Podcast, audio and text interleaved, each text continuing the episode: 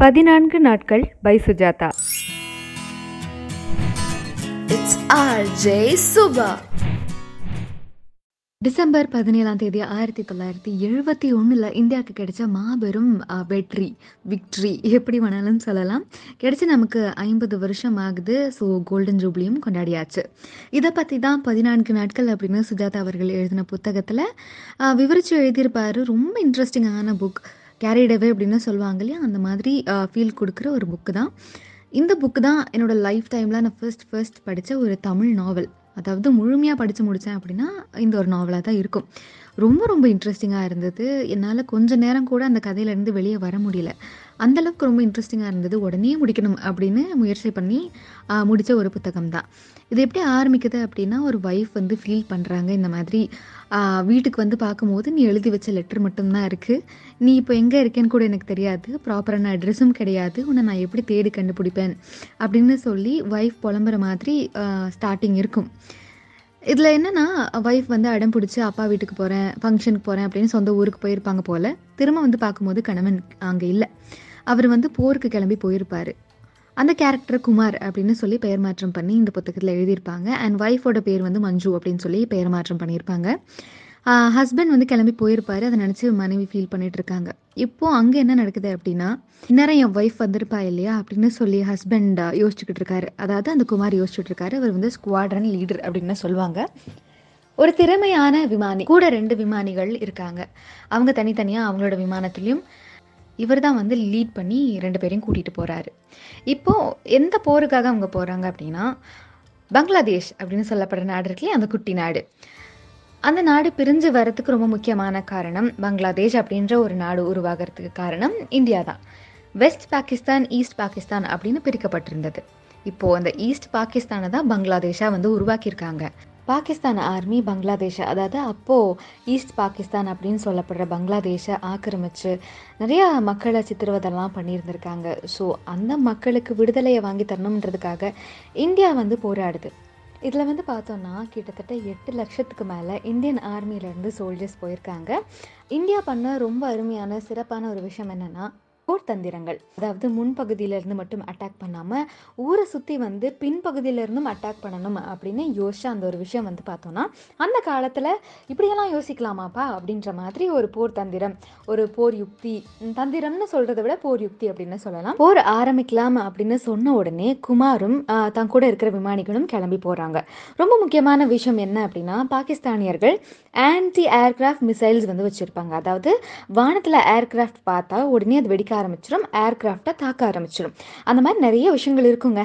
So அதெல்லாம் தாண்டி கடந்து தான் போகணும் அப்படின்றதுனால ஜாக்கிரதையாக பக்குவமாக ஹேண்டில் பண்ணிட்டு இருக்காரு குமார்.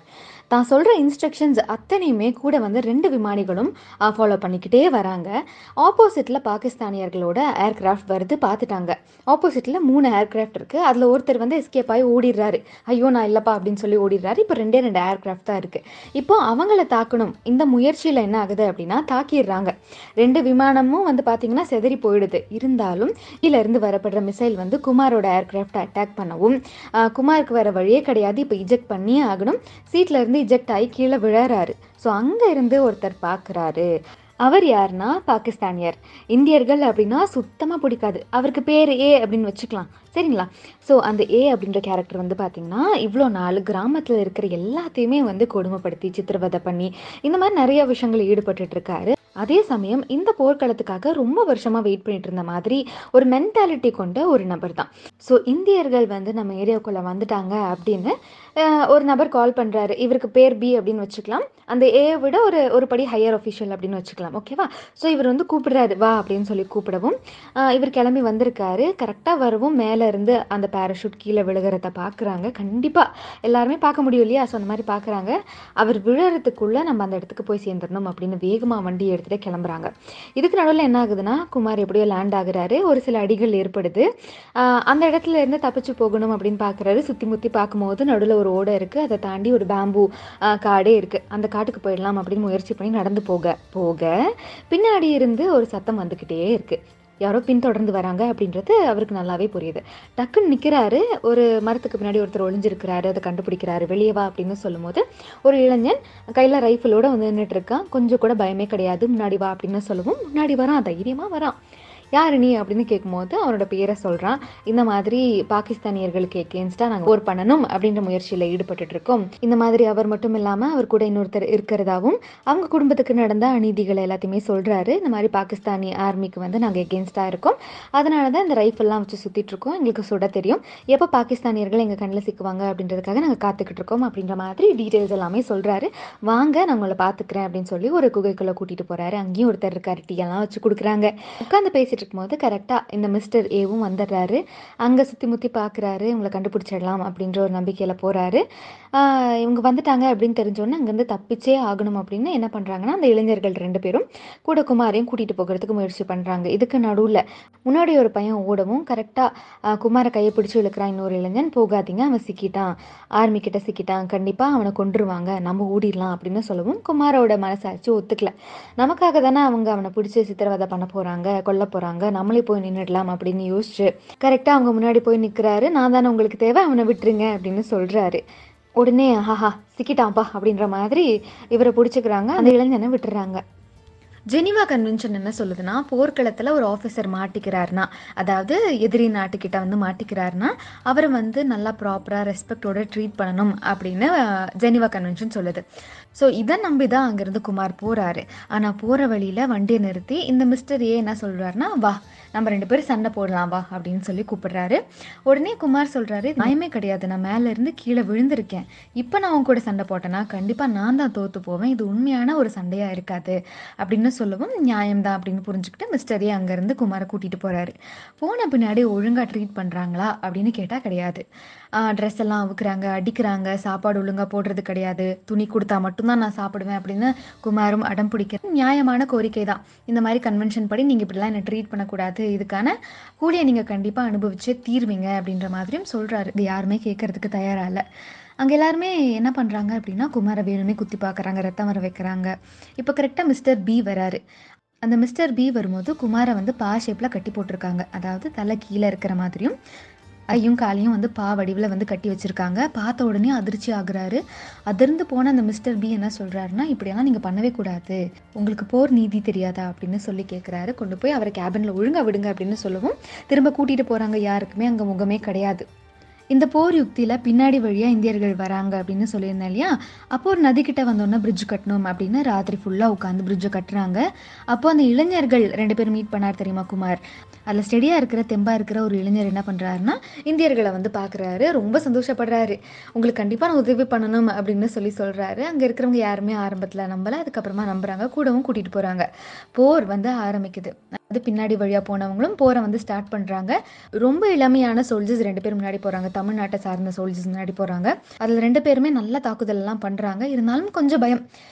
என்ன ஆகுது அப்படின்னா ஒருத்தரோட உடல் வந்து செதறி போகுது. இதுக்கு நடுவில் தாக்குதல் அதிகமாகுது அப்படின்னு தெரியவும் மரத்துக்கு பின்னாடி ஒருத்தர் போய் ஒளிய ட்ரை பண்ணுறாரு அப்போ என்ன ஆகுது அப்படின்னா கையை ஒரு இடத்துல ஊனி வைக்கிறாரு. நல்லா சூடாக இருக்குது என்னடா சூடாக இருக்குது அப்படின்னு சொல்லி எடுத்து பார்க்கும்போது கூட வந்து அந்த நபரோட உடம்பு சிதறி ரத்தம்லாம் அங்கே சிந்தி கிடக்குது. அதை பார்த்தோன்னே பதறி போகிறாரு கடைசியில் அவரையும் கொண்டுறாங்க இப்போ வந்து ஆர்மியே உள்ளே போயிடுது. பாகிஸ்தானியர்களை ஃபுல்லாக சூழ்ந்துருது. அப்போ அந்த மிஸ்டர் பி வந்து சொல்கிறாரு இப்போ நம்ம சரண்டர் ஆகிறது தவிர வேறு எந்த ஒரு வழியுமே கிடையாது. அவங்க நிறைய பேர் இருக்காங்க. ரொம்ப- ரொம்ப திறமைசாலிகளாக இருக்காங்க அப்படின்னு சொல்லவும் மிஸ்டர் ஏனால் பொறுத்துக்கவே முடியல. இல்லை நம்ம போர் பண்ணியே தீர்றோம் அப்படின்னு சொல்கிறாரு சரி முயற்சி பண்ணலாம் அப்படின்னு சொல்லி முயற்சி பண்ணுறாங்க இருந்தாலும் பாகிஸ்தானிய சோல்ஜர்ஸ் வந்து பார்த்தோம் அப்படின்னா நிறைய பேர் இறந்து போகிறாங்க இது தாங்கிக்கவே முடியல. சரி சரண்டர் ஆகுறோம் அப்படின்னு சொல்லி தான் அந்த தொண்ணூற்றி மூணாயிரம் சோல்ஜர்ஸ் வந்து பார்த்தீங்கன்னா ஆஹ், வந்து சரண்டர் ஆகுறாங்க. சரி எங்களோட ஸ்குவாட்ரன் லீடர் குமார் உங்ககிட்ட தான் இருக்காருன்னு எங்களுக்கு தெரியும். அவரை அனுப்புங்க அப்படின்னு சொல்லி. இந்தியன் ஆர்மியோட கேப்டன் வந்து கேட்குறாரு அப்போ கேட்கும்போது அங்கே சுற்றி இருக்கிறவங்க எங்களுக்கு தெரியாது. மிஸ்டர் ஏக்கு தான் தெரியும். அவரையும் இங்கே காணும் அப்படின்னு சொல்கிறாங்க ஏ போய் தேடி கண்டுபிடிச்சிட்டு வாங்க அப்படின்னு இந்தியன் சோல்ஜர்ஸ் அனுப்பி வைக்கிறாங்க. கடைசியில் ஏவை கண்டுபிடிக்கிறாங்க. ஏ கண்டுபிடிக்கும் போது என்ன ஆகுது அப்படின்னா ஒரு நதிக்கரை ஓரத்தில் நின்றுட்டு இருக்காரு நில்லு அப்படின்னு சொல்லும்போது நிற்காம அவர் ஓடுறாரு. ஸோ இந்தியர்கள் பார்த்த உடனே என்ன பண்ணுறாங்க அப்படின்னா காலை பார்த்து சுடுறாங்க. உடனே தூக்கிட்டு வராங்க. மிஸ்டர் ஏவை வந்து ஒப்படைக்கும் போது குமார் எங்க? அப்படின்னு கேட்கவும் குமாரா எனக்கு தெரியாது. அப்படின்ற மாதிரி சொல்கிறாரு இல்லையே குமார கேபினில் தானே வச்சுருந்தோம். எங்கே? அப்படின்னு சொல்லி கேட்கும்போது கேபினும் காலியாக இருக்குது நீ எங்கே வச்சிருக்க அவரை? அப்படின்னு சொல்லி கேட்குறாங்க எனக்கு தெரியவே தெரியாது அப்படிங்கிறாரு. இந்தியர்கள் என்ன சொல்கிறாங்க அப்படின்னா இவரோட காலில் இருந்து அதிகமாக ரத்தம் போயிட்டுருக்கு நாங்கள் இவரை நிறுத்த முயற்சி பண்ணோம். ஆனால் அதையும் மீறி இவர் ஓட ஆரம்பிச்சதுனால தான் சுட வேண்டியதாக போயிடுச்சு அப்படின்னு சொல்கிறாங்க சரின்னு அவங்களோட மெடிக்கல் கேம்ப் கூட்டிகிட்டு போய் அங்கே வந்து சிகிச்சையும் கொடுக்குறாங்க. இப்போ குமாரை கண்டுபிடிக்கணுமே. இப்போ குமாரை காணுமே. அப்படின்ற தேடுதல் வீட்டில் தானே கண்டிப்பாக இந்தியர்கள் இருப்பாங்க. அவங்க ஒரு பக்கம் தேடிட்டு இருந்தாலும் மிஸ்டர் பிக்கு நல்லாவே தெரியும். மிஸ்டர் ஏ தான் கொண்டு இருக்கான் அப்படின்னு. மிஸ்டர் பி உள்ள வராரு. மிஸ்டர் ஏ கிட்ட கேட்குறாரு சொல்லு. குமாரன் என்ன பண்ண சொல்லு? இப்போ உடம்புல ரத்தம் ஏறிக்கிட்டு இருக்கே. அது இந்தியர்களோட ரத்தம் தெரியுமா தெரியாதா அப்படின்னு சொல்லி கேட்கும்போது அது அவங்களோட கடமை அப்படின்னு சிரிச்சுக்கிட்டே சொல்கிறாரு எனக்கு டீ வேணும் அப்படின்னு சொல்லி அங்கேருந்து ஒரு இந்தியன் ஆர்மி சோல்ஜர் கிட்ட கேட்குறாரு அவங்களுக்கு கொண்டு வந்து கொடுக்குறாங்க. டீயை கேஷுவலாக குடிச்சிக்கிட்டு இன்னும் அவங்களுக்கு தெரிஞ்சிருந்ததுன்னா கண்டிப்பாக நம்மளை உயிரோடையே வச்சுருந்துருக்க மாட்டாங்க. ஸோ இப்போ வரைக்கும் தெரியல போல அப்படின்னு அவரும் அசியூம் பண்ணிட்டு இருக்காரு மிஸ்டர் பி வந்து கேட்குறாரு சொல்லு ஒழுங்கா சொல்லு. குமார் எங்கே வச்சிருக்க சொல்லு அப்படின்னு கேட்கவும் மிஸ்டர் ஏ சொல்கிறாரு எனக்கு தெரியாது அப்படின்னு சொல்கிறாரு பொய் சொல்லாத. குமாரை கொண்டு இருக்கேன்னு எனக்கு தெரியும். நீ சொல்றியா இல்லை நான் சொல்லட்டுமா? அப்படின்னு கேட்கவும் முடியாது அப்படின்ற மாதிரி ரிப்ளை பண்ணுறாரு இதுக்கு நடுவில் என்ன ஆகுது அப்படின்னா இங்கேருந்து தப்பிச்சே ஆகணும் அப்படின்னு அவரோட மனசு அடிச்சுக்குது. மறுநாள் காலையில் எல்லாரும் அசந்த வேலையாக பார்த்து அவர் தப்பிச்சு வெளியே ஓடுறாரு. அப்படி ஓடும்போது காட்டில் இருக்கிற ட்ரைபல் பீப்புள் இவரை பார்க்குறாங்க உடனே கேட்குறாங்க பாகிஸ்தானியா நீ? அப்படின்னு சொல்லி கேட்கும்போது உடனே யோசிக்காம கொள்ளாமல் அந்த மிஸ்டர் ஏவை கொண்டுடுறாங்க அடுத்ததான் என்ன ஆகுதுன்னா மஞ்சு கிட்ட ஆல்ரெடி சொல்லியிருக்காங்க. இந்த மாதிரி பாகிஸ்தானி ஆர்மி கிட்ட தான் உன்னோட ஹஸ்பண்ட் வந்து மாட்டியிருக்காரு திரும்ப வருவாரா வரமாட்டாரான்னு தெரியாது. இந்த மாதிரியெல்லாம் பயமுறுத்தி நிறைய பேர் சொல்லியிருந்தாலும் ஆறுதல் வார்த்தைகள் நிறைய பேர் சொல்ல தான் செஞ்சுருக்காங்க. ஸோ இந்த சமயம் ஏர்போர்ட்டுக்கு வர சொல்லியிருக்காங்க. ஏர்போர்ட்டுக்கும் மஞ்சு போகிறாங்க போய் நின்றுட்டு இருக்கும்போது ஒரு சவப்பெட்டி வருது. அப்படியே பொறுமையாக இறங்குது. சவப்பெட்டியா? யார் வந்திருப்பா? குமாரா? அப்படின்னு யோசிச்சிங்கன்னா கொஞ்சம் அப்படியே ஃப்ளாஷ்பேக் போகலாம் மிஸ்டர் ஏ என்ன பண்ணாருன்னா குமாரை அந்த கேபின்லேருந்து வெளியே கூட்டிகிட்டு வந்து ட்ரெஸ் எல்லாம் கொடுத்து இந்த மாதிரி போரில் நாங்கள் தோத்துட்டோம் நீங்கள் வின் பண்ணிட்டீங்க ஸோ உன்னை ஒப்படைக்க சொல்லியிருக்காங்க வா போகலாம் அப்படின்னு வெளியே கூட்டிகிட்டு போயிருக்காரு. குமாரை ஒரு இடத்துல வச்சு சுட்டிருக்காரு சுட்டுட்டு அவரோட உடம்ப கொண்டு போய் நதியில் வீசணும் அப்படின்னு போகும்போது அந்த நதி கரையிலேயே விட்டுட்டு திரும்ப ஓட ட்ரை பண்ணியிருக்காரு. அப்போ தான் இந்தியன் ஆர்மி சோல்ஜர்ஸ் வந்து என்ன பண்ணியிருக்காங்கன்னா மிஸ்டர் ஏவை வந்து சுட்டிருக்காங்க. இப்போ மறுபடியும் டு த ப்ரெசண்ட்டுக்கு வரலாம். மஞ்சு வந்து அழுது கதறி ஓடுறாங்க. கரெக்டாக சவப்பெட்டி மேலே குமார் உட்காந்துட்டு சிரிச்சுக்கிட்டே வராரு. என்னங்க இப்படி பயமுறுத்திட்டீங்க அப்படின்னு கேட்கவும் குமார் சொல்கிறாரு ஆமாம் இந்த மாதிரி மிஸ்டர் என்னை சுட்டுட்டான்.